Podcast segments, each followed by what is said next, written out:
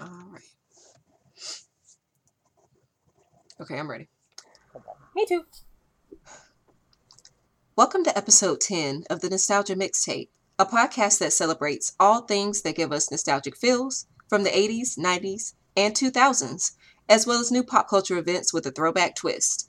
I'm your host, Ty Gooden. Hello, world. It's your girl, Christina. And today we're going to be talking about a few of our favorite childhood and teen year books. Um, but before we get into today's episode, please make sure you follow us on all the socials. We are on Twitter and Instagram at Nostalgia Mix Pod. And you can also keep the conversation going with us using that same hashtag, Nostalgia Mix Pod. If you have any reactions to what we're saying, uh, anything cool out there that you see that you want to share with us, or any additional thoughts you want to add to any podcast that we've done to up to date. Please subscribe to us on iTunes and Google Play and rate our podcast. And we can also be found on Podbean and at our WordPress page at nostalgiamixpod.wordpress.com. Um, and before we get into today's nostalgia recap, just a quick note. I know in the last episode that we did about the wonderful Janet Jackson, um, you know, I promised this sexy playlist and stuff like that. I am actively working on it, guys it is coming. Um, I will definitely drop it on the on the twitters once I get it all together. Um, so I'm kind of sorry for the delay. It's been super Don't crazy busy. her. No, seriously, Don't believe her. it's the it's the truth. I'm kidding. Life has been crazy for the both of us. So Mm. we, we promise it will come. Yes. It'll come right on time. But I mean, you're never really late when it comes to Janet. Like, it's always the right time to drop Also a Janet true. playlist. So technically, I'm not late because Janet is always is always on time for some Janet. So I'm working on that. But Christina, what you been up to? How are you doing today? Uh Happy October. yes, finally it is October. Now, if it could start to feel like October by like cooling down just a tad, I would be ever so thankful. but uh, I am very happy it's October. I'm very happy that, you know, we're getting closer and closer to the end of this year because Mhm. this podcast is awesome, but this year has been absolute and total cra- craziness, and I'm ready for it to be over. So come on, 2019, let's go. Let's come on around the corner. Um, but you know, I'm good. It's been a long day. It's probably going to be a very long week, but I'm trying to remain positive throughout all of it and keep my, you know, zen and not let anybody get me off my rocker. I bought some affirmation cards a couple weeks ago. Awesome. I've got more affirmation cards coming. They definitely are making a difference in like my overall vibe throughout the day. Um, so those have been great. Life is good. I don't really have. I could complain, but I am not going to because I'm trying to, you know, Yeah, I felt that. keep it positive. yeah, I mean, same for me. It's been been kind of busy the last couple of weeks. Had a lot of things going on. Um, doing doing the mom thing and carting the kids around to all of their activities because they are uh, just as busy, if not more busy, than I am. Um, a lot of stuff going on with the writing and everything too. Uh, Christine and I were just talking about it off mic, but you know, even though I like to watch all the throwback things and and kind of keep up what's going on as far as the recap world, I've got a lot of current stuff going on right now. It is you know fall TV season. Uh, yeah. Doctor Who's coming back and The Walking Dead is coming back, and I'm going to be doing extensive coverage of both of those shows. Um, and they are on on the same night now, so I'm going to have some busy Sundays and Mondays and stuff ahead. And um, you know, but same that you said, just trying to really stay positive and keep a positive mindset going into this last quarter of the year. Really trying to make it count. Uh, there are some things I'm a little bit behind on, some of my personal goals and, and my writing goals and stuff like that. But this gives me a solid 90 days to really be able to catch up and kind of get where I need to go. Um, and I have also been trying to be more mindful of the present. So right now, um, I'm doing this personal challenge called the 21 Days of Mindfulness. Um, and it's something that I kind of got inspired by listening to some podcasts and just thinking about life and just trying to focus more on the present moment. Um, not worrying about things that I can't change that have already happened or kind of pre worrying about or focusing on the future, you know, just trying to enjoy the small moments that you're in now. So, Right. you know, if you're hanging out with your friends or something like that, just zeroing in on that conversation and really being engaged when you're talking to people and everything. So that's kind of like my my goal for the next few weeks is to really get myself into that mindset of being focused on one thing and just being positive. I feel like it's going to bring a little bit more peace and you know and joy and balance and everything to my life. So that's that's kind of where I'm at right now. and you know, kind of same vibe. Just trying to plan some things out. Um, and I've never really been a planner person and like, you know, trying to plan ahead and do certain things, but I'm kind of in the season of trying to expect more of myself and like planning and try to make yeah. sure, you know, I'm I'm realizing that planning helps manage my anxiety with certain situations where like the more I plan ahead and like actually execute my plan, the less I have to worry about. Well, you're getting it out of going. your head and right, onto like, paper. Exactly, like getting it out of my head, planning it, making it happen that way. Like any of those scenarios where I say this is going to stress me out, or you know anything that I feel anxious about, I go ahead and just get it out of the way by like go ahead and mitigating all of the issues in advance, and that way I don't have to worry about it. Um, like I'm doing a bunch of meal prep after the show go after we finish recording because I know this week is about to be crazy, mm-hmm. and I'm not really going to have time to cook. So instead of going out to eat all the time and being stressed out because I'm spending so much money on going out to eat, let me just go ahead and nip that in the bud and, you know, get everything I need to pack lunch and dinner at work. Um, so that way I don't have to worry about it and I save money. And right.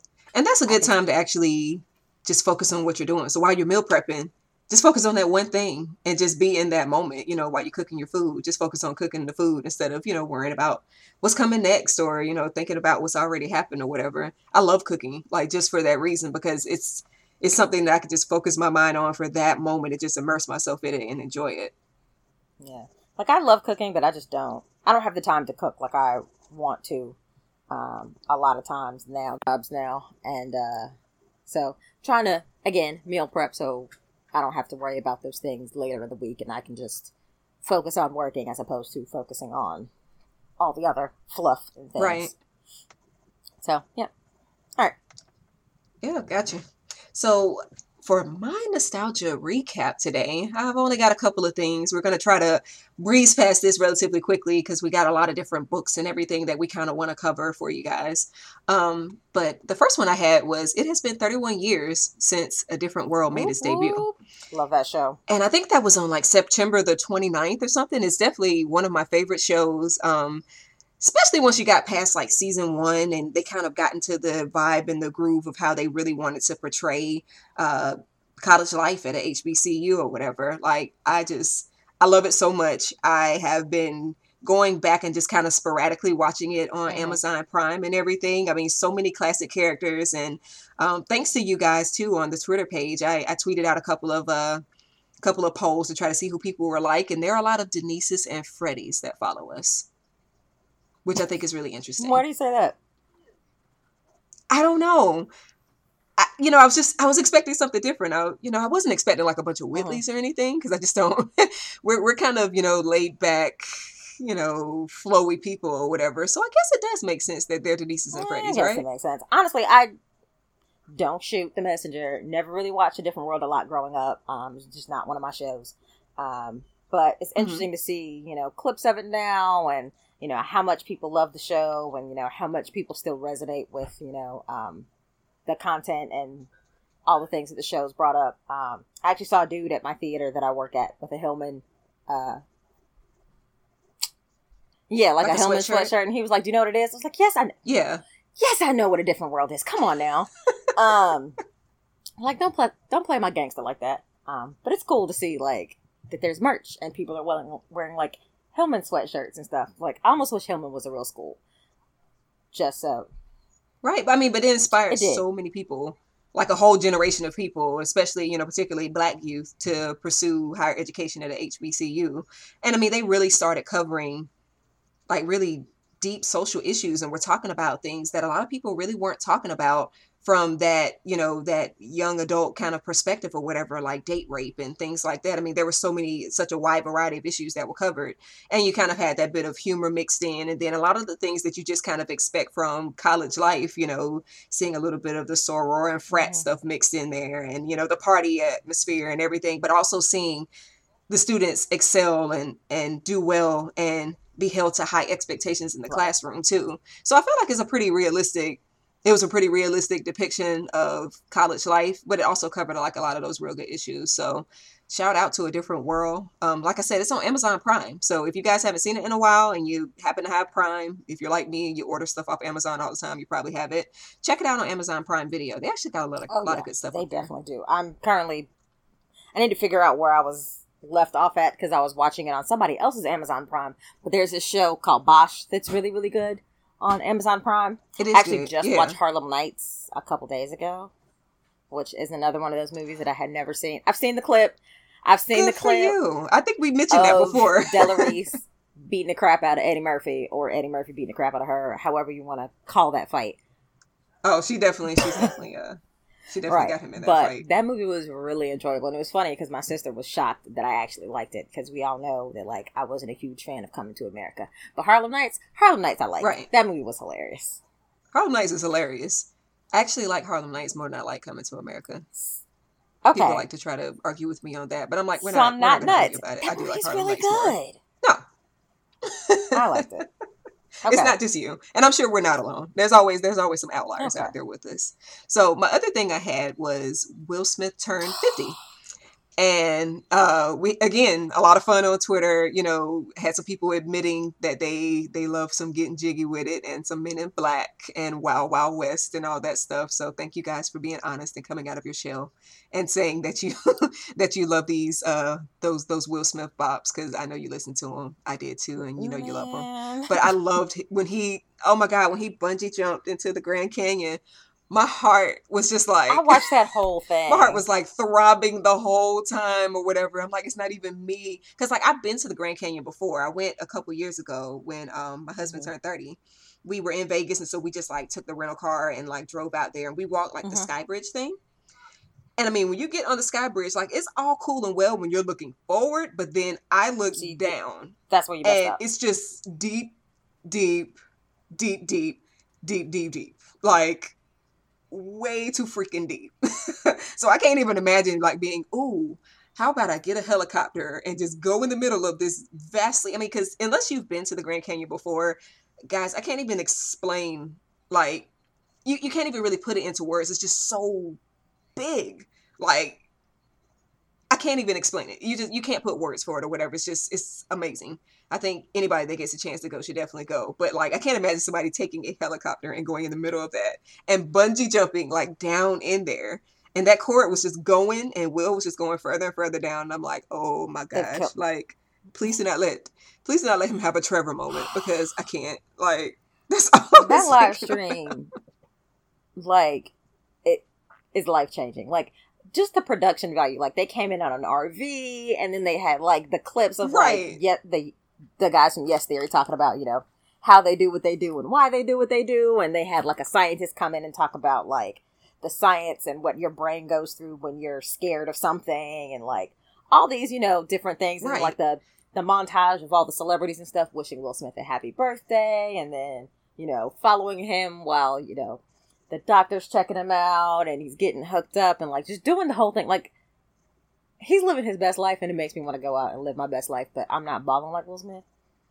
Um, Right. I mean, but how it's just so dope. Like, who comes up with such a dope idea like that? And like all his kids were there, Jada was there, um, his first wife, Sheree, was there or whatever. And it's just crazy. Like Alfonso Ribeiro he was hosted there. it, like which was it was just so crazy. perfect. You're right. I'm like, which is so perfect. Like I, I love it so much. We just we love Will and it was fun to see everybody just kind of celebrating him and talking about all his movies and talking about the Fresh Prince and everything like that, which Fresh Prince is definitely on the docket. Um, I've had a couple of people that have asked me if we're going to do a Fresh Prince episode, especially people that know me because they know I love the Fresh Prince. And yes, it's it's coming. You know he came so out- Be on the you know he came for out that. with a song with Marc Anthony last week, right?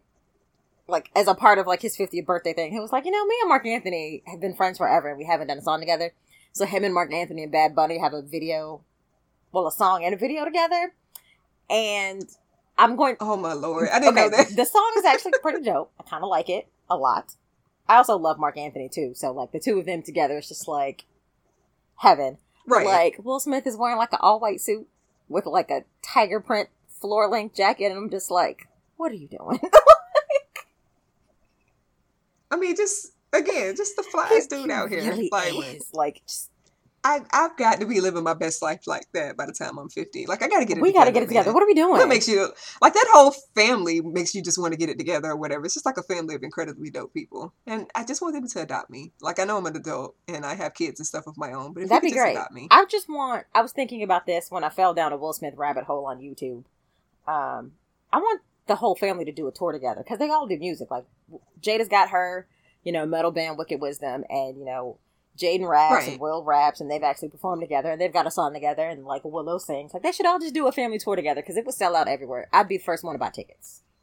I'd be in there. Like as soon as them tickets go on sale, I'm putting my credit card information in. I would be absolutely. I love Willow's music. I love Will Smith's music. Jaden got a couple bops that I like as Mhm. well. I don't think I've actually listened Yeah, to he does. Uh, any of Jada's. No, I have listened to some of Jada's stuff, and I like her stuff too. So like, just just make Yeah, the, I do. I like the some Smith family stuff. tour Yeah. happen. Let's go ahead and get that popping. Um, yeah, Will Smith, go ahead, make that happen. Like it could be your fiftieth Yeah, that'd be dope. fiftieth birthday tour, and you just go around performing with your family, and y'all can all do songs together. Make it happen. I got great ideas. Right, go ahead, Will. You do. We just we're always popping off some good ideas here. We need to just take them and bottle them all up, figure out something to do with them. But yeah, that's it for me. So it was different world. Will Smith. Outside of that, I'm good. I know a whole bunch of other things happen, but I'm just not going to talk about them today. Fair enough. Um, so I just have a couple of things. Um, so Mhm.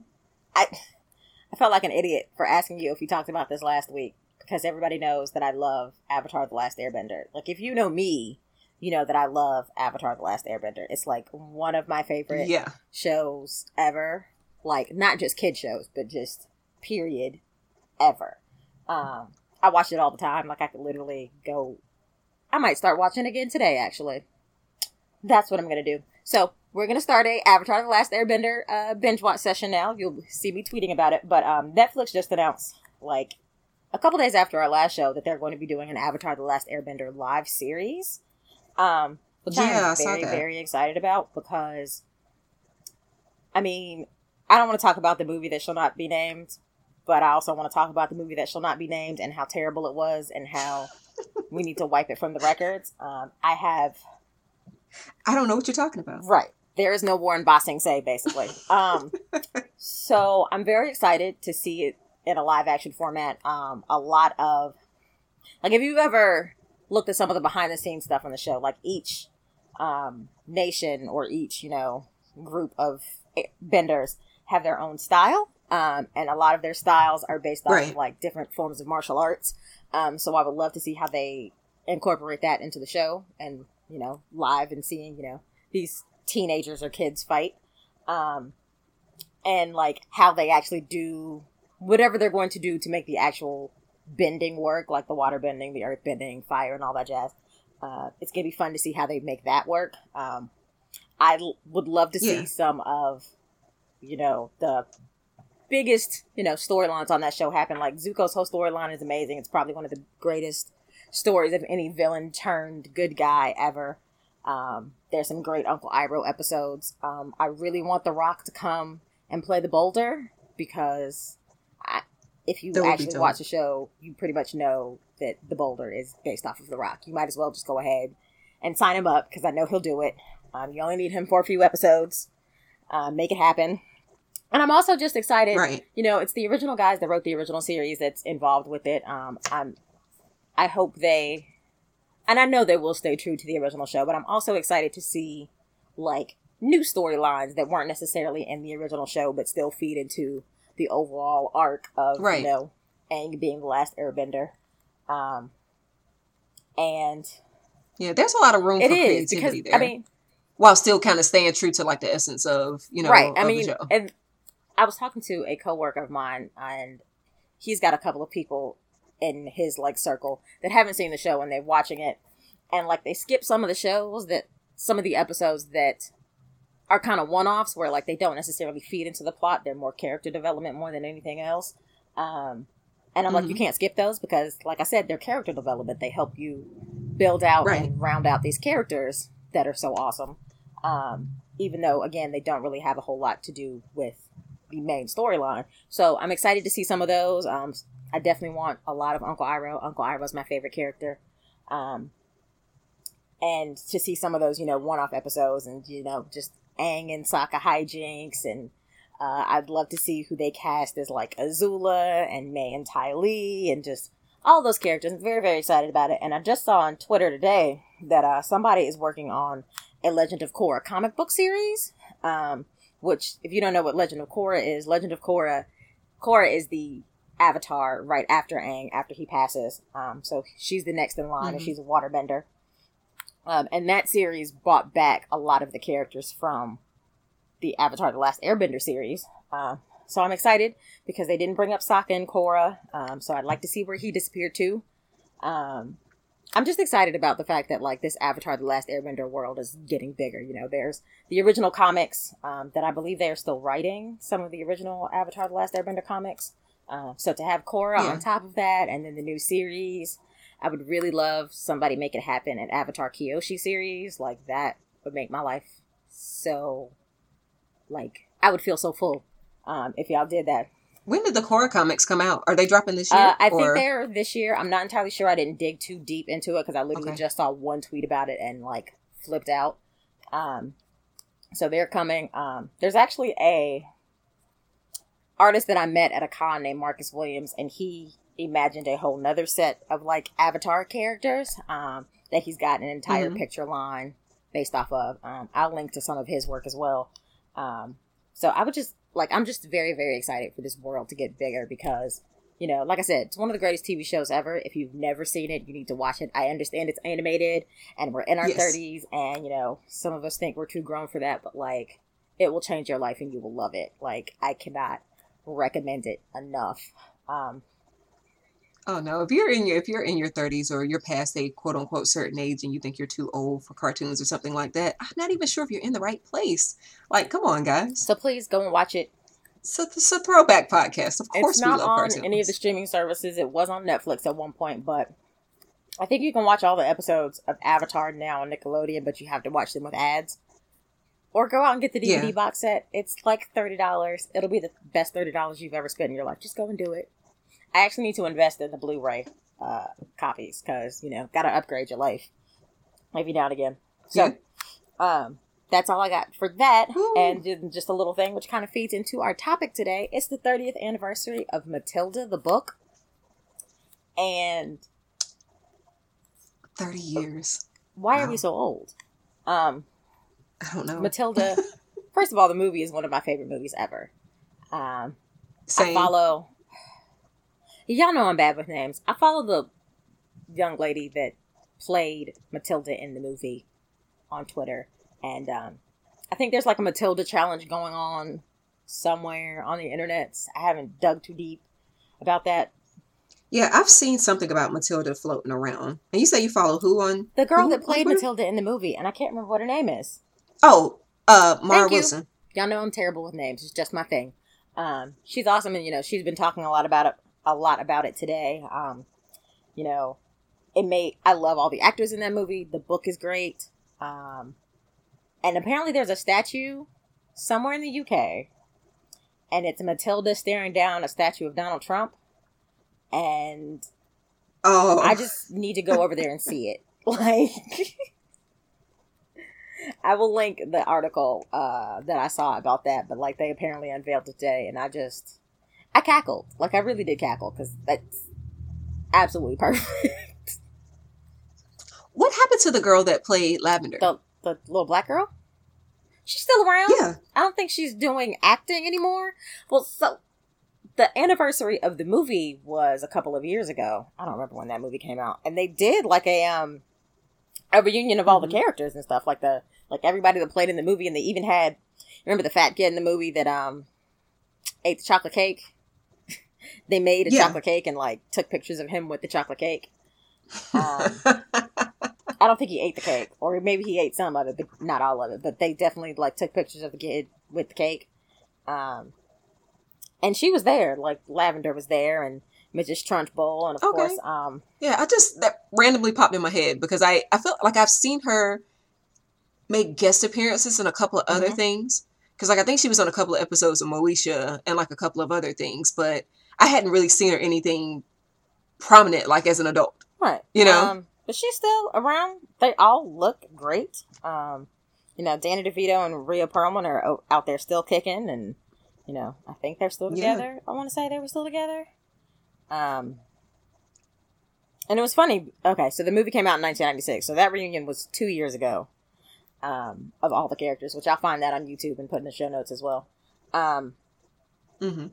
But uh, I think I remember hearing a story from Mara Wilson saying that I want to say when the movie came out, her mom had cancer, and Rhea Perlman and oh, wow. uh, Danny DeVito like let Danny? her stay with them and like you know take care of her while her mom was going through that. Um, and it was like one of the nicest things that something that, that somebody had ever done for her, um, which is awesome. It's a great story. Um, so to have somebody you know take care of you like that, that's pretty awesome. Uh, they didn't have to do that, and so it just shows how big of a heart they have. Um, but yeah, Matilda's thirty. Like where where's the time gone, Ty? Like what's what are we doing with our lives?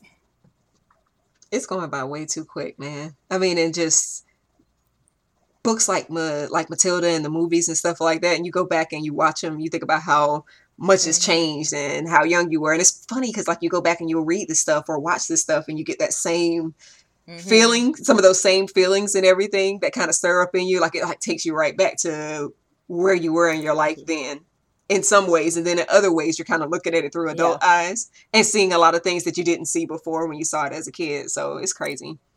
30 years.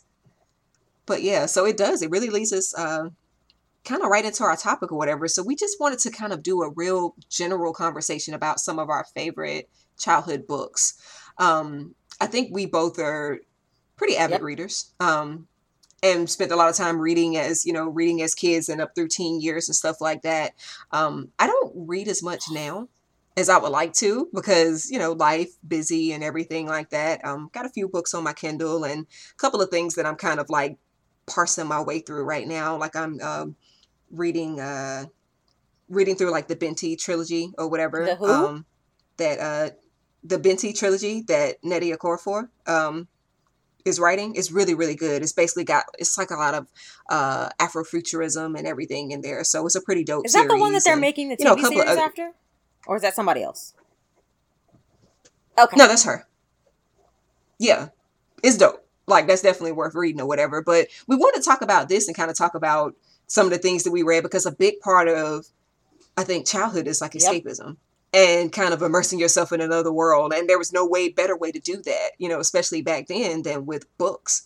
Um, you know, I know growing up and everything, our local library was so important and so key to my childhood because we were in a small town.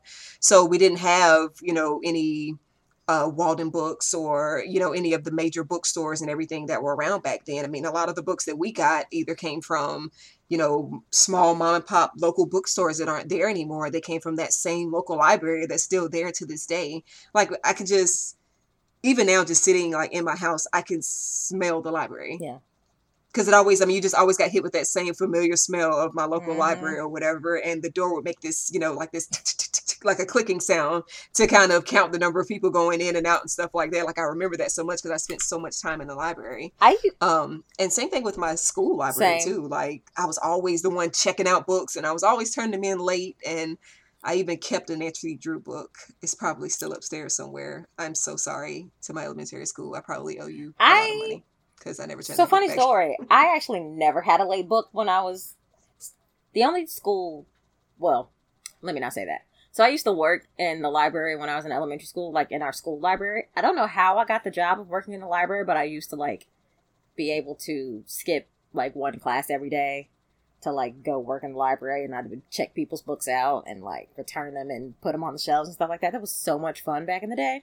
But I never, ever, yeah. ever had a late book because I knew how to, like, even if I didn't have the book on my person, like, I figured out how to go into the system, find my name, renew the book so that it would never, ever be late. Like, and I actually found out that, like, there's a certain, there's a threshold on how many times you can renew a book. There's like okay, you can't you can't renew this book anymore. I was no, just late it was, all it was ridiculous. Like it was absolutely ridiculous how many times I renew like a specific book.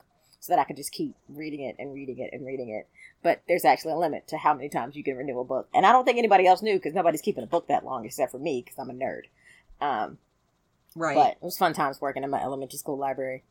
Fun times. yeah, man. I mean, and I remember like back when they had like the cards Mhm. That were in the book, and you had to because we didn't have like a. I mean, you know, again, coming from a small town and definitely in one of the more uh, disenfranchised counties in in North Carolina. I mean, we didn't we didn't really have a system to keep up with it. That was your system was the card, so you had to sign it and write your dates in there, and then the librarian would write the date that you were supposed to bring it back, and they would stamp it, and you know, and do all of that stuff or whatever. So it's so funny now because I, you know, I think about my kids and like how they'll probably never know anything about like the Dewey Decimal System or anything Right. that's foreign to them. But I mean, that was that The was it. what? That was what we, you know, that was what we did. Yeah, that was always fun trying to figure out, you know, how to find a book based on the Dewey Decimal System. Uh, to be perfectly honest, it still doesn't make sense to me, but I just know find the number, and I know numbers go in number order, and that's about it. Right. Apparently, but you found your book. right. You found Like what you was apparently, there's a rhyme and reason to like the book numbers. Like there's a there's an order to them or something. Well, different. Yeah, I was gonna say different sections um are different are different like genres or whatever. So and I can't remember, of course, now it's been so long or whatever. I Can't remember the different sections and stuff, but like the books that were in like the 100s to 200s, maybe, you know, biographies or you know autobiographies or something like that, or things that are based on like you know fact things. And then you may have another section of books that maybe are like your science type books, so like your 200 to 300 or whatever. Like I said, I don't remember the exact the exact thing anymore, but yeah, I mean, it basically it was grouped together like in groups of 100 by right. Like a, like it made sense, but like the why the 100 to 200s were biographies. Like I don't like who made Right, And right. And like I said, I mean, I. I probably have got that mixed up, but yeah, it was like that. So you have like a section that was like books about the arts, and you have a section that was like about like um like all your religious books and stuff like that would be like in a certain section or whatever. And I just remember it went from the triple zeros up through like Mhm, 900. mhm, mhm, So mhm. and they continue to add things Yeah. to like the Dewey Decimal System, which yeah, is just amazing to me. Like I was reading, I was reading a book about habits um, recently that I just finished, and uh, one of the things that helped, like what is considered like the current push in accepting LGBTQ people, um, is that instead of first fighting the laws, what they did is they got them to take you know books on LGBTQ topics out of like mental disorders and put them in a different space in the Dewey Decimal System, and that helped them, you know, oh wow, change the game, so to speak. Um, is that that's Yeah. the first thing they did, as opposed to like just attacking the laws. They had them basically reclassify it from a mental disorder to like just a sexual orientation, um, which is kind of you know trippy to hear about. Um, that that's Right. kind of the snowball that started the effect of you know now being in a country that you know accepts gay marriage, which is amazing. Um, but it's hilarious Right. that like that's one of the catalysts of it. Not the only one, but like one of the many little things that kind of got the ball rolling. yeah, that's wild. Right? I didn't know that. Right. The more you know. From reading books. Yeah. Right. So, like, what were some of your favorite, if you think about like your ch- your childhood years or whatever, early childhood, let's say, what were some of your favorite books from back So, around like, that time? One of my favorite, favorite, favorite, favorite books. I don't know. I know I have a copy around this house somewhere. I have to find it. And they were just talking about it on the read. Is The Stinky Cheese Man and Other Fairly Stupid Tales. It is the most ridiculous book you will ever read in your life. Um, it's a book of other short stories, but like there's this one character named the Stinky Cheese Man who just kind of appears everywhere. So like there's a story about a princess and that's like a really gross version of the Princess and the Pea, where like no matter how Yeah. many like I don't even remember what was going on. Maybe it was wasn't a pea or it was a rock or something.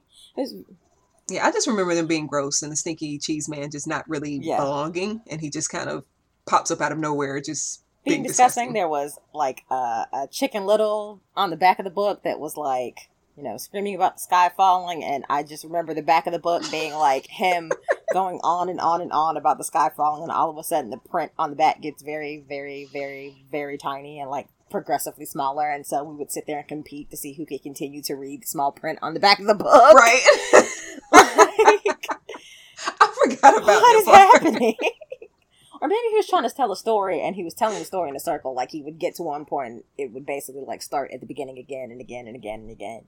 Um, that movie, that book was wild. We used to read it. Like I want to say I had a teacher that would read it in class, and then of course when the Scholastic Book Fair rolled its head around, um, everybody had Oh, copies yes. of it. Like everybody had a copy of it. The book fair is still a big deal, and I love that so much. Is it really? Like Yes. Oh my God. The kids are like they um as a matter of fact, the book fair is coming up at my oldest daughter's school in a couple of weeks or whatever. And like every year, I mean, kids are like just swarming in there, Yep. crazy about it. Like, but one of the tenants at the school that she goes to, she's at a um Mhm. at a gifted school. And so one of the things that they really focus on is like reading is a thing. So they expect them to read 20 minutes every night. Um, they're always really excited about books. Every teacher's classroom that you goes in, that you go into has a bookshelf, no matter what Mhm. they teach matter what subjects they cover, whatever, they're just a bunch of books. And they always like her, even her homeroom teacher has like a canopy bed. Um, she's got beanbag chairs. She's got like these swivel chairs. She's got yoga mats. She's got like mats you can lay on the floor. And she always gives them time to take breaks and make time for reading. So, I mean, it's just a school that's really, really focused on building their learning skills and their vocabulary um, and their skills about how to interact with each other and about and about life and lessons and stuff like that through books. So it's so dope to me that the Scholastic Book Fair because I remember like Book Fair was like a big they deal used to send back you then. like a little paper, the like super thin like newspaper print like catalog of books. They still and you, do. like mark which ones Yep. you want, and like you can calculate how much everything is going to be, so you can go ahead and plan and just pick up the books. Um, yep, they still do that. And my and Genesis circles the books that she wants in that catalog. That's crazy that they haven't changed a whole lot, man. I wonder if like there's a place where Mm-mm. you can just like go online and check out what books that they have, and then buy. You can. They've got a um. They've got an online site now, whatever you can actually go on and order and stuff. But the kids like to go in Oh store. yeah, I mean that's out. the best part about it. But like, Yeah, and I, I was gonna say, and I love that they love to do that. I mean, especially with them being so into like technology and everything like that. Like to see them just in the bookstore and you could just watch them in there, just kind of flipping through some books and perusing through some things or whatever, and trying to figure out what they want. It is so awesome. We always walk out with like five or six books. I always wanted year. all of the books, like all of the books. I did, and my mom would be like, "Girl, like." You know we got no money for all that, so I would have to like narrow it down to like two or three of like the ones that I just had to have, and it was such like an agonizing decision because I'm like, how when I have like ten things How am I supposed and to I want all ten things, right? I mean, that was like the biggest stress in life was like trying to figure out what books I wanted to pick out, and it was a you know the same way with me too, trying to figure out what I wanted to get from the library, um, because I love like uh the Beverly Cleary Cleary books or whatever with like Ramona in Mhm. there. Um, and I like the Junie B. Jones books and um, especially when I was younger too, like Dr. Seuss. And even now, Oh the Places You Go is like one of my favorite books. Dr. Seuss was dope. I really love the Nancy Drew books. So sweet. um, there was some Encyclopedia Jones. oh, I love Nancy Drew and the Boxcar. Those are the other ones I was thinking about. I was like, there's a B Boys, something that I can't remember. The Yes. Boxcar Boys. The Boxcar Boys. Yeah, that and Nancy Drew just went like hand in hand together. I was deep into Nancy Drew, and they had all of them at my library, and they were like falling apart. Um, you used to have like people were having to like stuff pages back in there because like you just opened and the spine was like coming out of that joint or whatever because everybody was crazy about Nancy Drew books, which was funny because this is like in the '90s, you know, like the early mid '90s, you know, and stuff like that, and those books came out in what like Probably. the '60s. Yeah, I mean, because you could tell by you know the hair and you know kind of the way they were dressed and everything like that. So I did love those books so much. And uh, when Harry Potter hit, like, oh my See, gosh, I it was a huge oh no, like deal everybody loved Harry Potter. Everybody was except freaking for me at the time. Like Yeah. I remember, I remember my freshman year before 9-11 happened.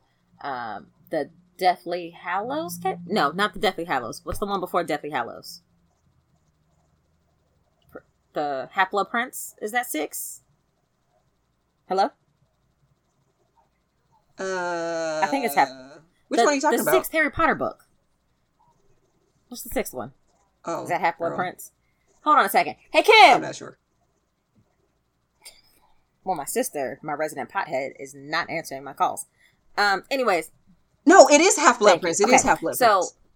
Yeah, I couldn't think. I was like, oh, the names were like starting to get all mixed up in my head for a 2nd i mm. we're sorry, guys. I'm One, I remember. so- Christina is throwing out like specific name things at me, and I'm like, what? okay, just as a disclaimer for this episode, me and Ty have already gone over the fact that both of us are kind of brain fried right now. So if we forget names of things, we're just gonna have to charge the game because right now, like, Yeah, because I couldn't remember them like in order at all. I was like, Half Blood Prince is somewhere near the end. I That's can't. all I know. like, because I remember it came out like right. in high school. So spoiler So- alert! I remember having a conversation with a friend of mine. Um, and it's funny because I went to like a predominantly all black high school, and there was this one white girl who was like super goth at the time, and she just stuck out like a sore thumb because she was super pale and super goth, and she went to school with all these black kids.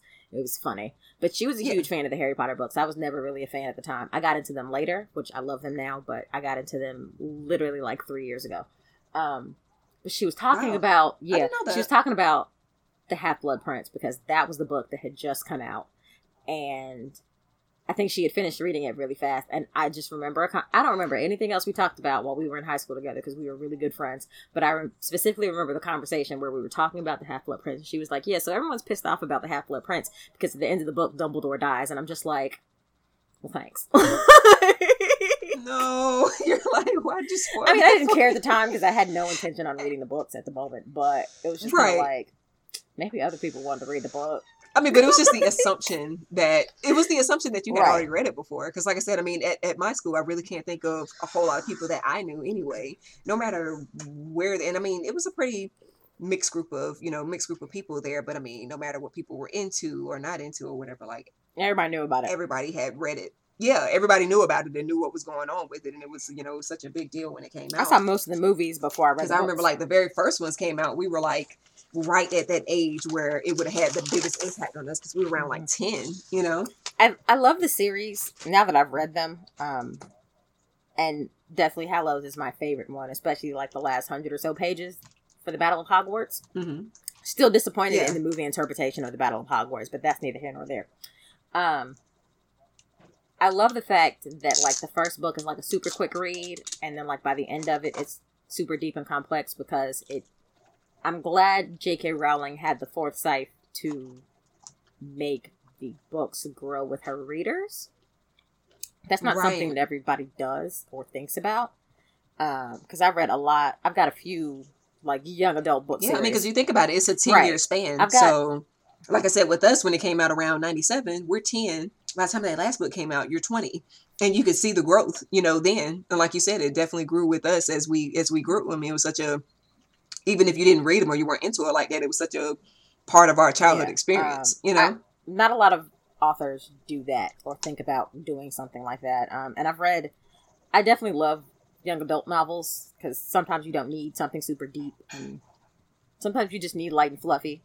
Um, and not a lot of young adult writers do that where they make their book grow with their reader. They just kind of write at the same level the entire time throughout the series. Right. But Harry Potter, like you can even just look at the books and tell. Because like the first one's kind of small, and then like by about the fourth book, they start getting much bigger and longer. Um, Yeah. I bought a set last year for for Genesis for a birthday. And you can see it like it's like the nicest the paperback set, but it all fits into this nice Mhm. little um cardboard box together and you can literally see how they just kind of expand Yeah. out as you get closer to the as you get closer to the end. And it's been kind of cool watching her read them and go through them. But you know, I think we're I think we're both into the series for their very different reasons. So like when I was into it as a kid, it was like, you know, really this like beacon of hope and you know and magic and everything like that while i was kind of going through a tough time sometimes feeling like you you know like you were a part of the crowd but you really weren't a part of the crowd and everything like that and so you know kind of feeling like a bit like a harry potter is mm-hmm. yourself whereas now i think when kids read them it's more for them it's probably even more escapism because kids are in so much Right. more of a bubble than we were i mean so they're just like imagining like if i could have that freedom and be somewhere like hogwarts because it's like mad dangerous there yeah, there are staircases shifting around and they on brooms. They ain't no seatbelts. They just flying around in the air doing crazy stuff or whatever. Like it is a Look kid's dream. let me tell you to go there. I cannot survive at Hogwarts longer than a couple months because them stairs that just move around while you're trying to walk on them. When no, first of all, I'm scared of heights. Second of all, I'm klutz. So the next thing you know is I'm gonna go tumbling down the end of staircase, and it's gonna be a wrap for me. There's no way I can survive at Hogwarts. It's not. It's not. It's the, it's gonna be the end of your of your Pretty much. And I'm to be so flustered that I'm not to know any type of spell to make me levitate so I don't, like, hit the ground without dying first. like, just not, not really something I'm to be able to do. I've been wanting to do one of those like uh LARP weekends. Really? Yeah. That seems like so much fun to me. I I actually talked to um I did like an extensive article and like email uh not email but um kind of email back and forth and did an interview with this lady or whatever about one that she had built and it was up in. Richmond at one point in time but I feel like they've moved somewhere else. Um but yeah, you basically like get the whole weekend to just like get into character and just straight up be like a, a wizard or a witch. Like it's super dope. Hmm. And I would do that. LARPing sounds like fun. I mean, I know you can't. I also say, I mean, I know you literally can't like levitate or anything, You can but pretend. it's always it's always It fun is. to pretend. But yeah, I mean, Harry Harry Potter was like super was super big on my list. Um, and I've said this before, kind of like my guilty pleasure read back then, but not really. Was like the Goosebumps stuff. I was more a fan of So- the TV show. Actually, neither. Yeah. I like the TV show too, but I did write, but I did really like the books or whatever. Um, and so I had a whole bunch of them, and my mom was all about buying those because you used to be able to get them from like the dollar store. So wasn't a whole lot of money that had to go into them, and anything that was cheap, she was like, if you want to read something cheap that don't cost me a whole lot of money, go for it. Hmm. So like there were a couple of them that I liked. There was like one where like it was this camera where you basically like it took a picture of you and like you like you died. Like and people were trying to figure out like how these people were dying and it was like this evil camera. It was so stupid. Um but that was say cheese and die. And then there was another one where like people were like getting lost in like this mirror reflection and there was like this whole like reflective world like inside of this mirror or whatever. And I just I don't know why, but I mean it was just Saturday it would just be perfect like Saturday afternoon mm-hmm. entertainment. So like I do my cartoons thing or whatever and stuff like that. And then like in the afternoon, I could just sit around and like just read those books. And even then, like I knew they were a total joke. And I was laughing at them stuff like that. But they were just so many of them were just like so outlandish that it was just entertaining and funny. Like it wasn't even really scary to me because it was just so outlandish. Like this Did is you never gonna watch? These are the dumbest people I've ever read about. Did you watch the movie, the first one? The first. I What did you did. think about it? It was okay. So I recently went to sleep watch A House with a Clock in Its Walls. I did not intend to sleep through it, but I was very, very tired and it was between shifts. Long story. Anyway, that was one of the trailers for A House with a Clock in Its Walls for the second Goosebumps movie. And like, that looks like one of those movies where I have to go on a day when it's late and like be slightly intoxicated to watch it. Because I just feel like it's going to be Exactly. really ridiculous. Like, there were gummy bears that were attacking like they got bigger because they merged like other gummy bears to make bigger gummy bears and start tossing these kids around the living room and i'm just like what is happening maybe that's it. Also why is jack black playing R.L. Stine I might have enjoyed it more if I had been. just so many things were happening in that trailer and i was very confused but eh. it's it's obviously not Yeah. marketed towards But me I don't know. I mean, I know the new movie's coming out like this month or whatever. But mm, I don't know. I enjoy the books. I like the books as a kid, but I don't think I necessarily be like be on board to like go see the movie this month. Mhm. You know, I just feel like there are other things that I'd rather be watching at this time. And even like if it, if I'm looking for something like ridiculous, I feel like there are like better ridiculous things for me to watch now. also true Goosebumps is definitely one of the things that I've definitely outgrown. Like the Harry Potter series, I can see myself going back through and like reading those books again. i have read them multiple times actually maybe maybe twice Yeah, it's been a while since I've read them. A few, it's been a few years since I've read them, and I've been thinking about doing it because I mean I've got all the books here. But yeah, like Goosebumps is something that was totally just like a kid thing. Um, like it was that. Uh, like I said, the Beverly Clearly Cleary books, like all that stuff is kind of stuff that was just like strictly kid things. Like I would not see myself going back and reading it again. And you know, there was also this small book that I read, and I read it like a whole bunch of times. I don't even know why. Um, but it was called My Crazy Cousin Courtney, and there was this girl. So it's about this girl that lives in New York, and her cousin from like California comes to visit her. I can't relate to anybody in this book because again, I'm from a small town, so I know I know nothing about what it's like to live a glamorous life in LA or to live the hard not life in you know in New York. But just the dynamic of them going back and forth. So her cousin shows up, and she's got all this you know bright Day-Glo, you know, spandex wear and stuff like that. And she's, you know, she sees a roach in New York and like freaks out and everything like that and doesn't want to eat the cereal. It's just so many like funny, ridiculous things that happen between them. They end up spending like the whole summer together hmm and actually becoming really close. And I love that book. And I really don't know why. But I read it like over and over and over and over and over again. Some books just be like that, yo. Yeah, so it was. I do. I like that book or whatever, and I don't know what happened to it. Like, I mean, it was. I read that book so much that I feel like almost every page in there, like past, I guess, like page maybe 30 or something like that was like dog eared from where I kept stopping over and over again. And I was always a bookmark loser. Um, so oh wow. Yeah, I just I, I can't keep up with bookmarks. So I am definitely the person that I know some people think that people that dog ear books are savages. So if if so, I'm just a certified savage because I definitely dog ear all of my books. If I bought it, then I can do whatever I want with it at this point. I didn't even buy Same. them. I was just doing whatever I wanted to with them. My mom oh, hated well. that she hated when I folded the pages of books, and I don't know why.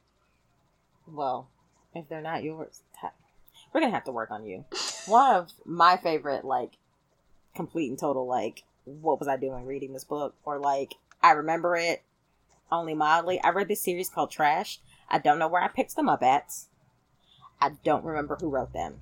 What was it? All about? I remember uh it was about this group of kids. It was kind of like the real world in a book where like it was a group of kids that were living together. Mm-hmm. it was like three guys and three girls. Um i want to say they were like post college age or something like that and they worked at like a tv station? Or like maybe a public access station and they had a show called trash or something like that? Mm. and just random hijinks. Apparently there was like five or six of them five or six of the books uh, and I devoured them and just would continue to read them over and over and over and over and over and over again. And like, I'm pretty sure I broke the spines off of quite a few of them. Uh, and like, something dramatic happened in like the fifth book, and then the writer decided to merge those books. If I'm not mistaken, I actually wrote an email to the author of the books and was like, hey, so about the end of the series. Did you get a response? I did. She apparently merged that book, like the characters from that book, into another series of her. And then I was like, I'm not doing that. Oh my god, that's so weird. I've never heard of those. That's crazy. Yeah. I can't even remember like where I picked those. It must have been just a random book that I picked up. I'm always picking up random books. If the cover looks good, nine times out of ten, I'm going to read it. like, Right. Yeah. Because I remember, I don't know, I, we would I would pick up books from like the the craziest places again. Like it would be like random like books in like a dollar store or something like that. Yep. Or I would go to like some old bookstore and you just run across. I think that's where I found my crazy cousin Courtney. Like it was really bright.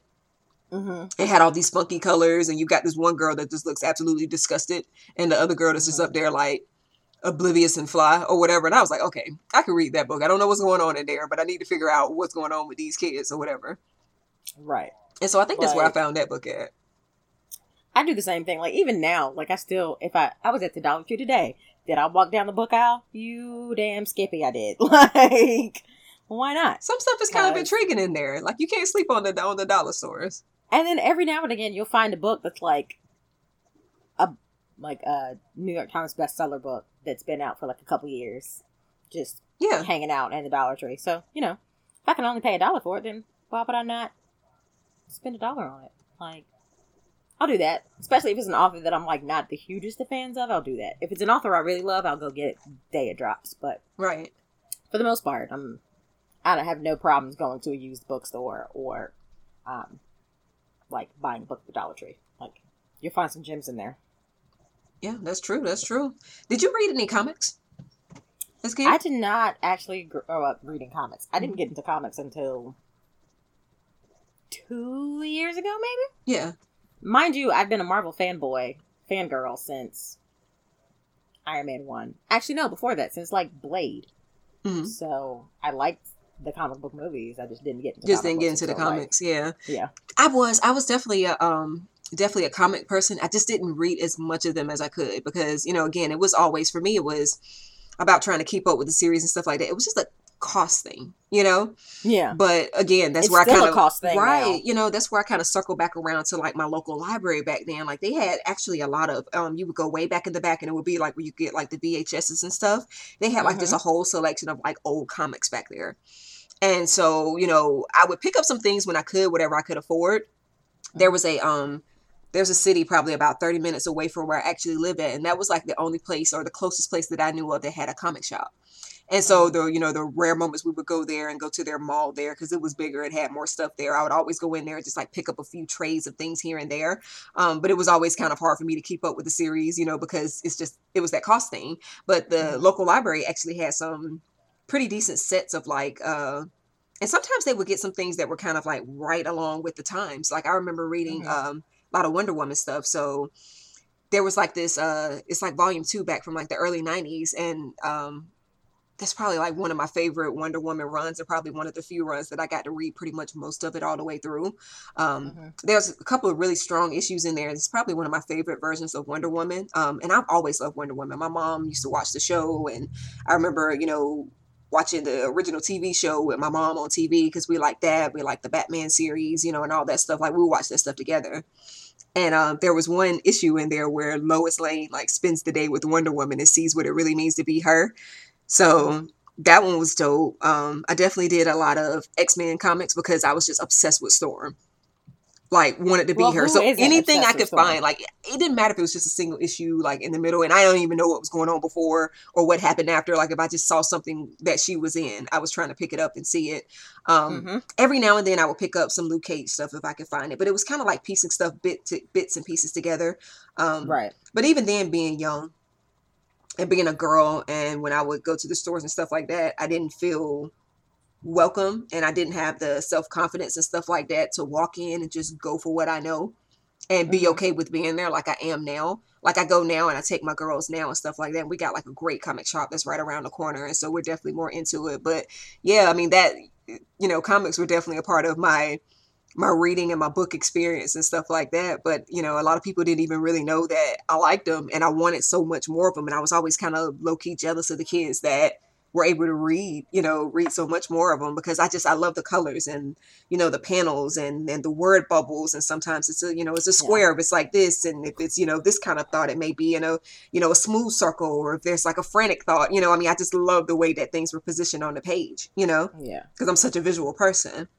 The making of comics is always just fun to me because like you know now internet's a thing twitter's a thing like i follow a lot of people who do comics or are involved in the making of comics in various ways and it's just so much fun to see how much work goes into them Yeah. like you know people like to hem and haw about the fact that comics are expensive and it's kind of cost prohibitive and such which i totally get because you know having to go and buy like a comic book that's four bucks and it's like 20 pages or 40 pages and then you got to go back and spend another four bucks when you could Right. just wait Yeah, especially if they're issuing, you know, pretty often or whatever. Some people like to have the issues. I like the covers. So, Uh, it depends on the series for me on how I buy them, but like I also respect so much the like amount of work that goes into you know the art and the penciling and the coloring and the mhm. you know putting together a plot and like the layout and like you know making everything fit on a page and just like they're so much fun. Comics are so much fun. I wish that I got into them earlier, but you know. yeah, I mean, but it's never things. too late for comics. Like I tell It's people not. that all the time or whatever. I mean, because people sometimes they'll get, you know, high and mighty. Well, I, you know, I collected this many and I have this and this and I read that. And it's like, no, you know, if no matter when you get into them, no matter if you read them sparingly like I did or if you were a diehard comic fan like my husband was, um, or if you got into them in your 20s like you did, like, I mean, it's, it's never too late and it's something that i feel like you know spans all age groups and stuff like that but that was when i kind of like fostered my original love for him and then i kind of fell out of it a bit in my teenage years and stuff because i got more into like i kind of switched it up or whatever. I feel like a lot of the books i read as a kid like your nancy drews and stuff like that so many of them had like white protagonists um and i feel like once i kind of got into my teen years i definitely wanted to see more of myself in books Yeah. and so, like, one of my first books that I really got into that was a book that had adult themes, but also had a teen protagonist was The Coldest Winter Ever. Who didn't read that book? Everybody read that book. And I mean, for me, it was like, around here somewhere. right, it was like, whoa, when I read that book. Like, I was like, yo, winter is super wild. Like, I had never seen a teen girl be like, sexually aggressive and confident and just have all of these different layers. Like it was some parts of me that really admired her and wanted to be her because she was, you know, so ingenious and smart and had so much gumption and stuff like that. But then she was also like super she was like super, you know, selfish and self-absorbed and everything. So she had those bad traits, but it was interesting to see a character with those multiple layers like that or whatever because it kind of, Mhm. you know, I'm like that's that's how we are as humans and I think sometimes especially with teenage girls, sometimes people could kind of depict them as one note. Right. Um, but I felt like it just gave her so many different layers or whatever. Like that book was, that book was uh, definitely a game changer for me because I had never read anything like that. that like everybody has read and the reason why everybody has read it is because it just gets passed around. Like i remember like if you didn't have a copy of it You knew somebody you knew with a somebody copy. that had a copy of it and so what they do is they read it and once they're done with it they give it to you. Like like i remember that. Like everybody like i want to say that was like a big deal. That book was a big deal in middle school everybody read that book like everybody was talking about it Mhm. and like you can't discuss it until you've actually read it so it like copies of it would just get passed around Yep, my sister had a copy, Read and I read it. her copy. I don't even remember where I got my copy from. Like I feel like like my stepmother might have had a copy and I got it from her or like somebody associated with my dad got me a copy of that book and I read it. I'm fairly certain if my dad would have known that I was reading that book, he would have been like, absolutely not. But Yeah. I read That a lot of stuff I wasn't supposed to read. Um, I was definitely sneaking and reading my mom's like Zane books. Um, Mhm. if you listen to this, mom, I'm sorry, but I mean, there's nothing you can do about it now because I'm an adult. So, and it already happened. You can't punish me for something that happened. But yeah, again, you know, talking about reading something and like eye opening, like, whoa, you know, I mean, because that was like right around the time that I was kind of like, you know, you kind of starting to like get some curiosity about sex, but you don't really want to ask anybody any questions. And it's like, you know, maybe this is not what I should be reading to like get like Right. solid, rational information about how this is how this whole thing is supposed to work.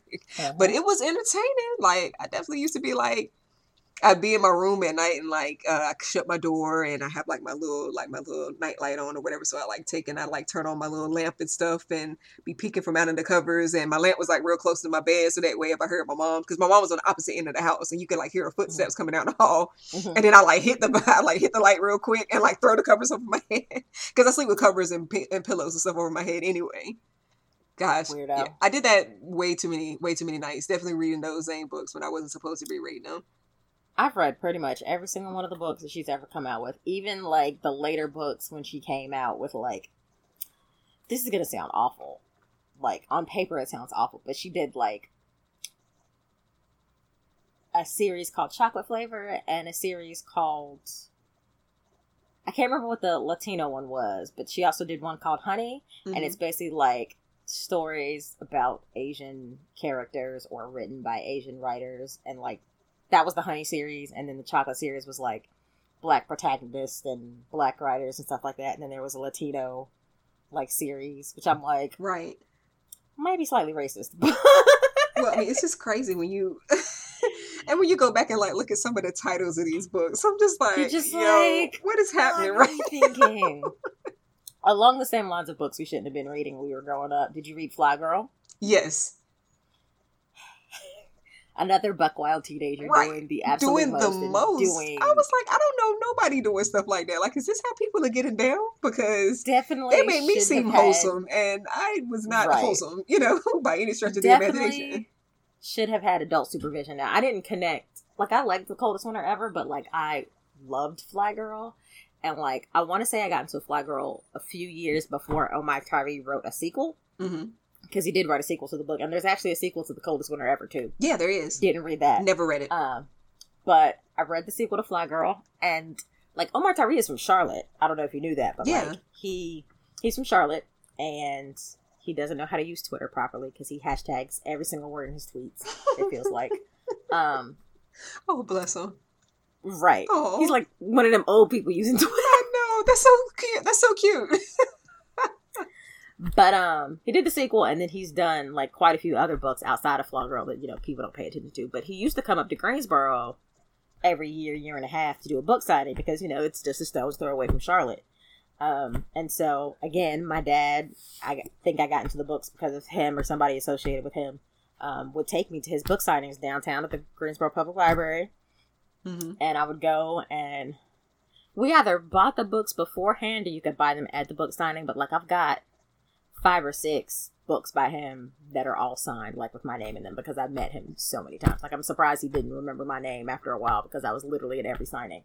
Um, Fly Girl was a great book, but my favorite book by him was Leslie. It came out in 2001 hmm and it's about this girl. She was in college and she was living in a house with all these roommates. Um, they were going to an HBCU, and like Leslie, the lead character, ended up finding out like somebody did something to her that pissed her off, and then all of a sudden that person died. Oh wow. And you find out later that like she ends up I'm spoiling the entire book. I don't really care. Read it or not. Um, but she ends up being like a voodoo priestess and like finds out she's got powers and starts to learn that like she can use her powers to off people and like by the end of the book she's murdered a whole bunch of people. That is wow and also something right. that i definitely want to read because like the only thing i've ever read by him was was fly girl which totally yeah. i was so excited like a few years ago they were talking about it. Um i think like sanaa lathan was supposed to like star in it or whatever or something. Right. And it just never came out. And i was like that is a book that could totally be a movie. Right that I would be into. That and Coldest Winter Ever. Like I, I remember like I think it was Love Jada that. or somebody that was supposed to do something with that and they talked about it for years and years and just nothing ever ever came of it. And now I don't even know like I'm trying to think about actresses that would kind of fit into those roles well. Like to be honest, I wanted to be like a teenage character, like a I don't mean to I know some people hate to put like these particular people in roles all the time because they get all the roles. Right. But I would love to see like a Zendaya play like the lead character. I can see her in Fly Girl. Somebody like that. Yeah. She could totally do that and kill it because she's kind of spicy and awesome. I love Zendaya. Yeah. Um. So I think she would kill that role. Somebody's got to do it though. We got to make it happen. I would love to see that as a movie. I would love to see Coldest Winter Ever as a movie. I would love to see Leslie as a movie because I want to say they were talking about doing Leslie too um, at some point, um, which yeah. would be a I could great, see coldest like, winter ever with Yara from Grownish and Blackish. I was gonna say her too. Yeah, I could see her being Winter Santiago. Mm. Mm-hmm. And again, you know, she's one of those people that kind of seems to get, you know, get a lot of whatever. But I just, I can see that. That would be interesting. Like, I'm not even gonna lie. Hmm. Not even gonna lie. Hmm. That would be dope. Oh man. Now I'm thinking about things that I'm not supposed to be thinking about. We're getting off subject.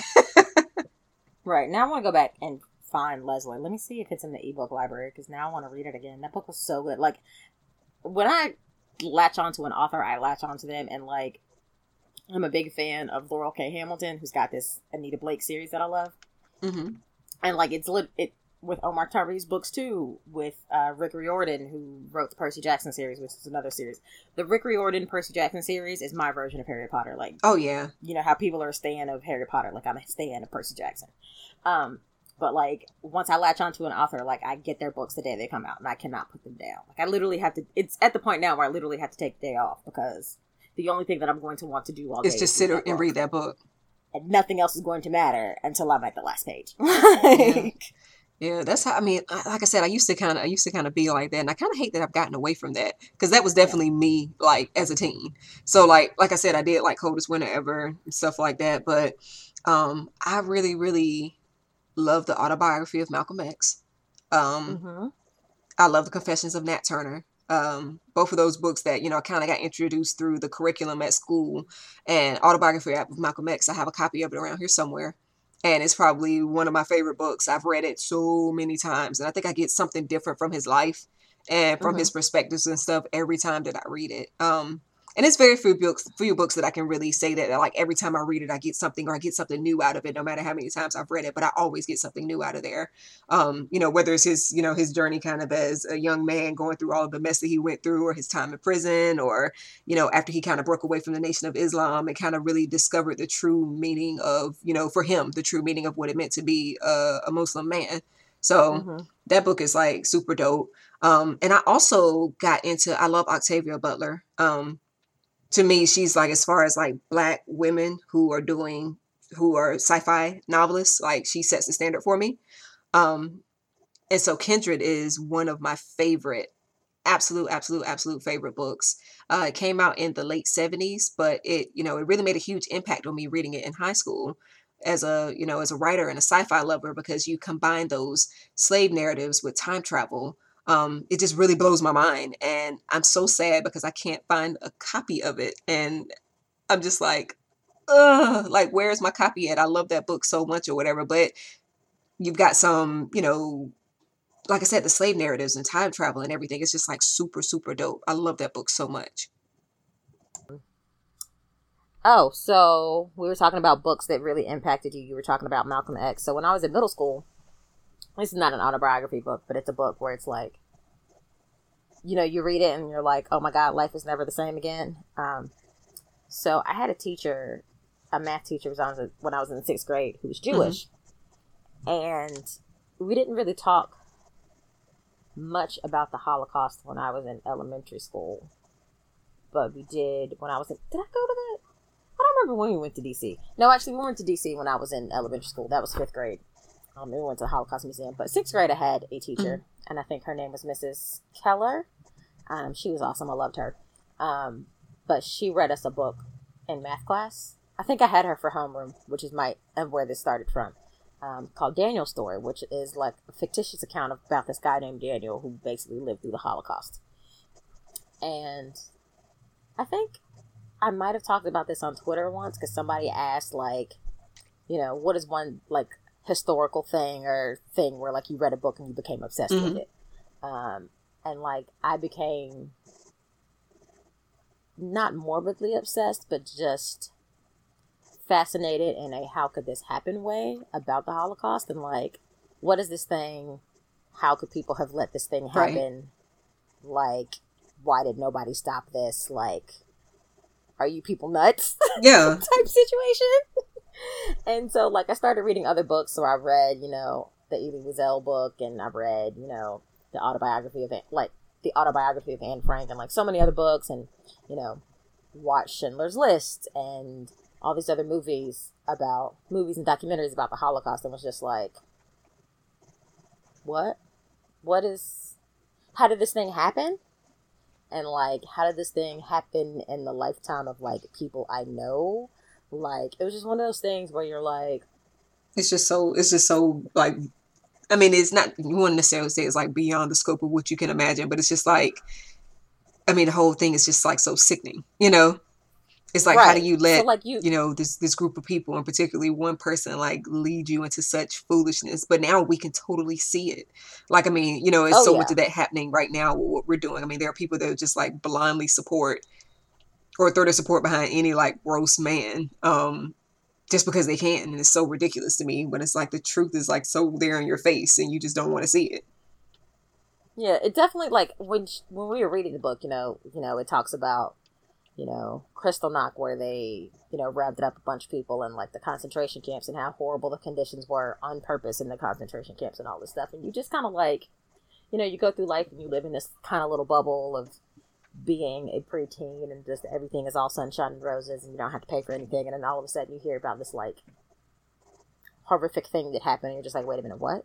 like, people are capable of such like such an atrocity. Like how like I had so many questions like how does how do people let this happen? How do people not say anything? How do people not stop it before it gets worse? Like how it really felt like being unplugged from the Matrix because you're just. They also made us that year. They also made us watch mm-hmm. Roots. Mm-hmm. Oh Lord! So here you are, like that's too much. So like you'd have to watch like an hour of it, like once a week or something like that. So so you have us learning about slavery and learning about the Holocaust, like yeah, that's that's too like, much on the same year. You're just oh like, wait a minute. God. Yeah, what is happening? Whenever we cover stuff like that in class, I hated it because, especially in high school, because Same. I was like in like some AP classes and stuff, and like I would be like maybe one of three black people in there, and so you could just feel like every white person like turn around and stare at you, and it's like I used to get called um I used to get called Kunta Kinte in middle school. I hated it because people thought my hair was nappy. Oh wow! And like it used to hurt my feelings so much in middle school because they got it from watching that movie, and I'm just like a fucking like I didn't want to excuse my language. I didn't want to watch it right because like this is hurtful because one, it's you're talking about slavery and all of that, but like right, but then you're also using something that, that you should be learning a lesson from about how like not to be a you know, a terrible, awful person, and you're using it to be a terrible, a awful terrible, person. Awful person to somebody else. To somebody else. I hated most of the people that I went to middle school with. So dumb. like, so ridiculous. This is why I don't.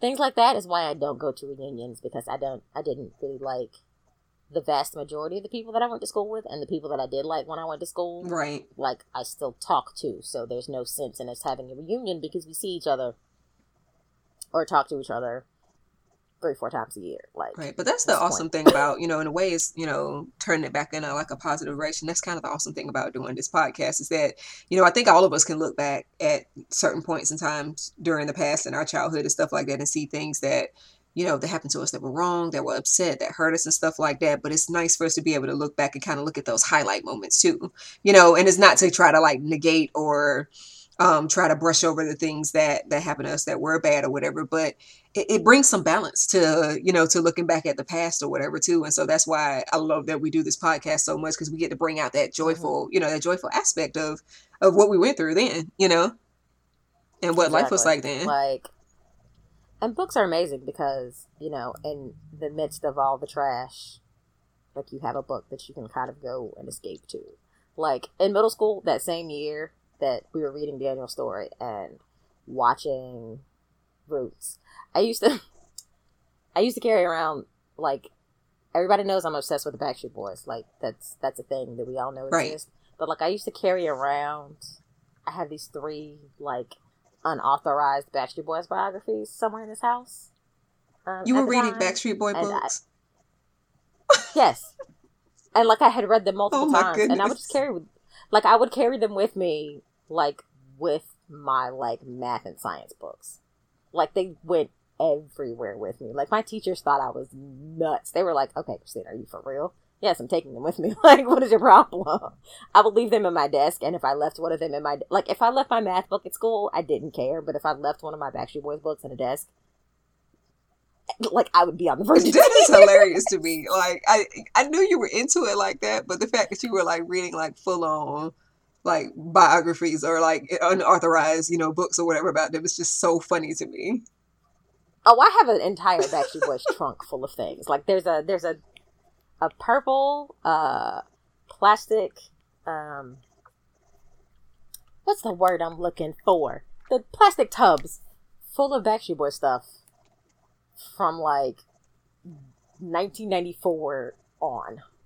It's got all of my stuff in it, and like I continue to add to it. So like it's got all of my all of my posters and stuff that used to be on my wall when I was in elementary school and middle school. It's got all of those unauthorized biographies. There's like Backstreet Boys puzzles in there. Um, I had like eight of them. Uh, magazine clippings, magazines with them on the cover, like when they were on. Remember when Entertainment Weekly used to be like a small little rectangular magazine yeah.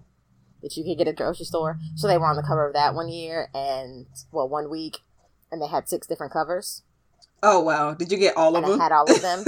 yes, yes, I did.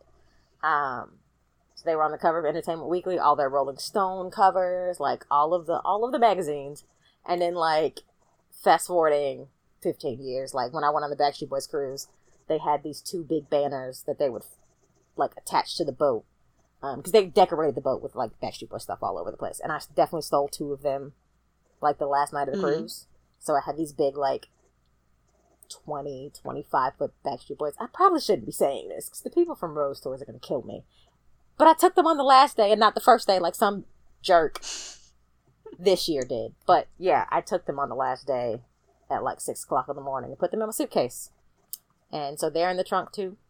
Yeah, I got all sorts of fun Backstreet Boys. Yeah, things. that is so crazy. And I remember Including, even the people that I really like like that. Like I don't, I can't say that I well, I don't know. I mean, I guess I did kind of get into some magazine covers and stuff like that because I was a big Mya fan, and so I collected like a, mm-hmm. a few magazines that she was on the cover of and everything like that. Or anytime I like saw her in a magazine or something like that, sometimes I would cut it out and I had like this really cool collage or whatever and stuff. And I had a few B2K magazines and you know Oh, I had them on my wall. Yeah. Oh, yeah. They were definitely on my walls. Like I would rip out those posters and them things was on my wall, whatever. It was ridiculous. Like I go home now to my old bedroom, and even though it's like a spare, you know, a spare bedroom now, basically for a guest, you know, there's really no sign that I was there before or whatever. But you can see like where I had like paint and mm-hmm. nails and stuff, like paint coming off the wall from where I had things taped up there, and like nails in the wall from where I had things nailed up there with all of my, all of my high school and and middle school ridiculous up there or whatever. So, and yeah, I mean, that was just the magazines. And sometimes I go through and read the stories because they were all right. I like to read the interviews because I've always been,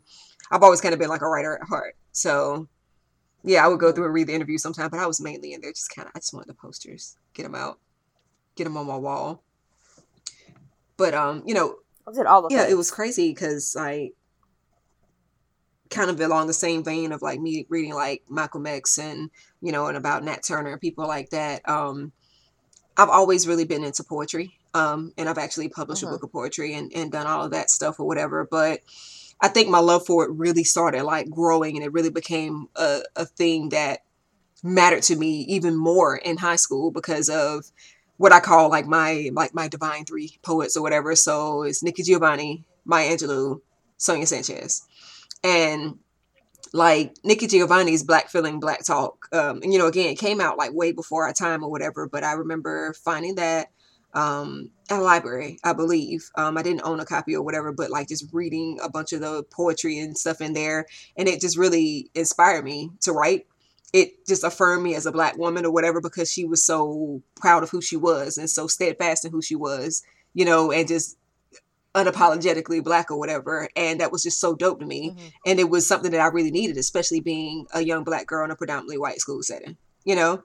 And so I kind of feel like, you know, how I said earlier, a lot of the books that I read when I was a kid were kind of like, uh, you know, had a lot of white protagonists and stuff like that. I feel like that poetry kind of brought some balance, you know, into me. So like Maya's I Know Why the Cage Bird Sings book and um, Sonia Sanchez is like We Are Bad People. Like so many just great and wonderful gems in that book. And then I remember like in when I found out in Love Jones that like the poems that uh Nina did in the in there were written by Sonia. I was just like, oh my God. I think it's like one of the reasons why I love that movie so much. Just because she had yeah. a tie in there and it just the, the poems sound like her, you know?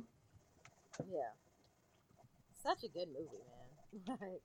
I love that movie so much. It is. I feel like it gets a lot of unne- I, I feel like people be trying to like slick hate on it just to like go along with the crowd. It's like, you know, oh I'm how people try to like put on airs like they're so much better than than this or something like that. Oh, they're so messy. I'm so much better than this. But I mean, I'm like, yeah, they're messy because relationships are messy. Everybody's been messy. Everybody's been messy at some point. Like everybody. I don't understand what yeah, but the three of them, um, and I actually got a chance to my sister years ago for my birthday. She had met Nikki Nikki Giovanni at an event, and I have this uh book of collect. It's like a collection of Nikki Giovanni poetry, and um, my sister actually got that autograph for me for my uh for my birthday, and then I got to meet Nikki last year yeah, like it was like January of last year or whatever. She came to a community college event that we had here.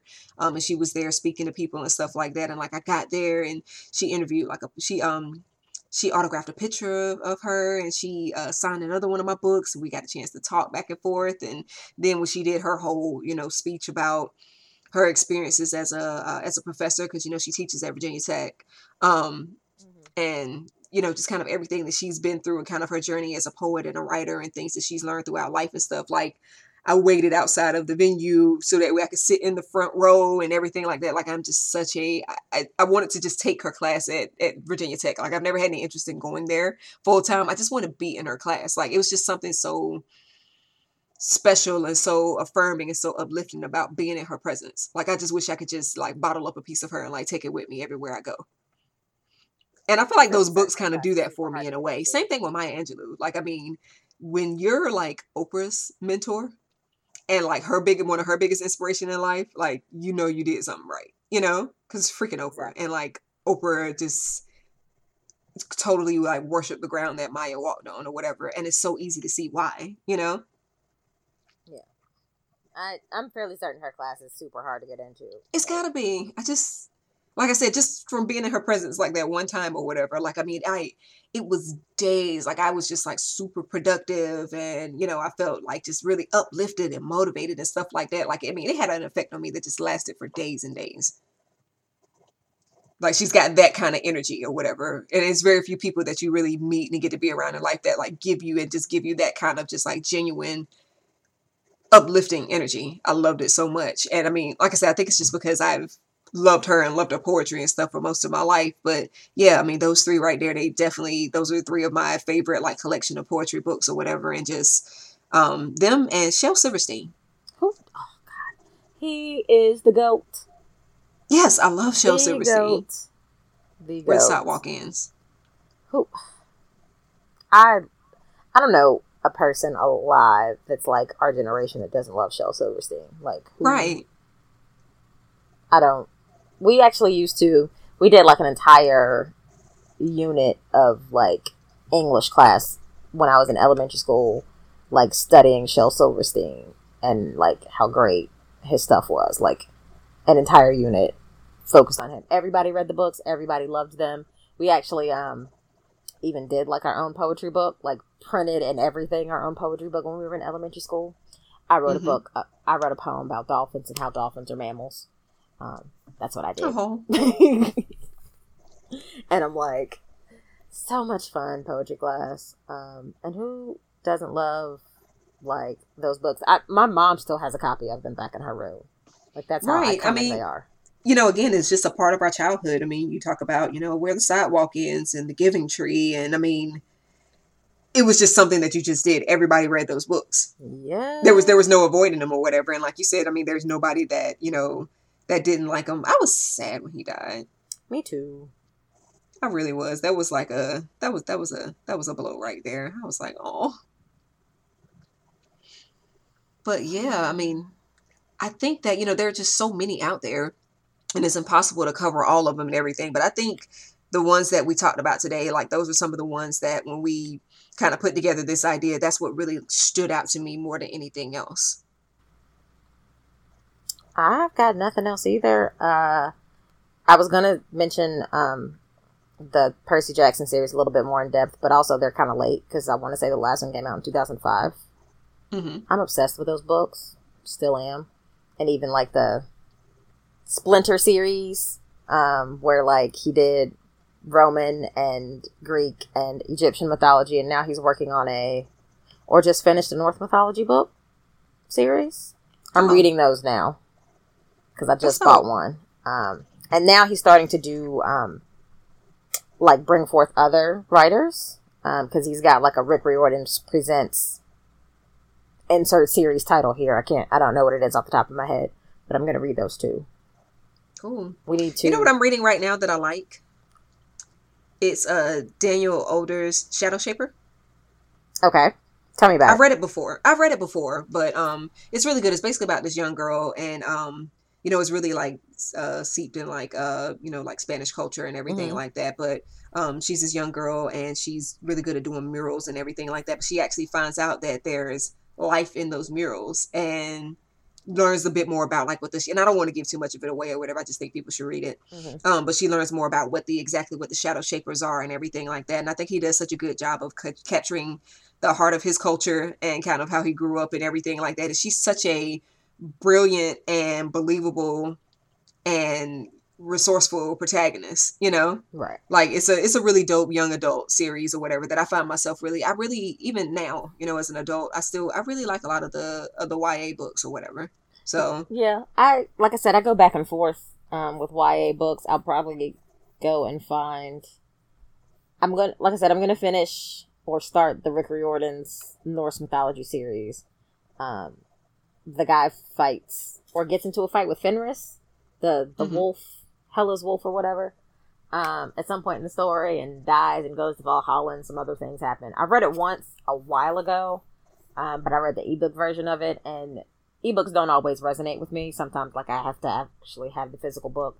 So I'm reading that. I'm reading uh, Don Miguel Ruiz's book. He's the guy that wrote the Four Agreements. I'm reading his book, The Voice of Knowledge. Oh, cool. Yeah, I like the Four Agreements a lot. Uh, Matter of fact, that's in my book bag right now. I love the Four Agreements. That book is life changing. I found a hard copy version of that book at Ed McKay's, and I didn't even know they made hard copy versions of that book. But mm-hmm. I found it, and yeah. I was like, I have to have it. Yeah, I was gonna say I got a I got a copy of it that I um carry in. I've got like a backpack that I carry around a lot of places, and I got a copy of it in my backpack. Um, uh, I just finished the Power of Habit, which was really good. It's eye opening to learn about how habits form and you know i'm trying to change my life and do some different things. And so you got to know how it's cool to know the science behind you know how habits are formed and mm-hmm. how like initially habits are difficult to build but once it kind of becomes automatic your brain just kind of stops thinking about it and just does the thing. Um, right. so it's fun to read about science nerdy things um, what else is on the list of books that I'm reading right now? I got so many books that I'm reading. I'm reading You're a Badass at Making Money. I've got three more days before I have to return that. Uh, so many things. I'm trying to like carve out time to read every day, but it's really hard. Right. But that's the good thing about, you know, reading and, and just how so many different things can mean so many things to you and, and, you know, on different levels and everything like that. So it's keeping that love that we've had since kids, you Pretty know, much. Starting out with the with those small books and kind of coming up to the things that we're doing now and some of it you know teaches you things and some of it's just for entertainment and i mean it's just like any other thing in pop culture or whatever i mean it definitely has an impact on you in so many different ways and you don't really realize it until you sit down and think about it Mm-hmm. so we want you guys to sit down and think about some of your favorite books. Um, I'm sure we probably named a couple of them here. Uh, you know, your Harry Potters and your Percy Jacksons and all the stuff like that. There's always someone out there that likes those. But share with us some of the books that really impacted you as a child and as a teen. Um, you can share those things with us on Instagram and Twitter at Nostalgia Mix Pod. Um, make sure you use the Nostalgia Mix Pod hashtag. We both do check the hashtag to see if we've got any tweets out there. We try to get back to you and keep the conversation going. Um, but that is it for us today, guys. We will be back with you next time. We wish you guys well. Um, it is the beginning of a new month. Like I said, beginning of a new quarter. So make the best of it, make it count. And if you're interested in any of the books that we mentioned today, just go out and try to find them because I mean, any money that you spend on a book is always money well spent. Right. And if you have any questions about any of the books that we mentioned, feel free to reach out to us. We'll give you, we'll find titles and things. Um, and yeah, and we can go into more, you know, more in depth in, about things too. I mean, of course, with this podcast, you can only run it but for so long. But I mean, if you want to speak about any of this stuff in more detail, or you just want to chat back and forth about it, I mean, both of us are more than glad to chat about it and just kind of let you know a little bit more about our knowledge about the books that we love. Mhm. Well, But that is it for us today, guys. We hope you are well. Like I said, we will follow up with you next time. we'll be back in a couple of weeks. Bye, guys. Yes, yes. Have a great uh week. Enjoy October. Bye. Deuces.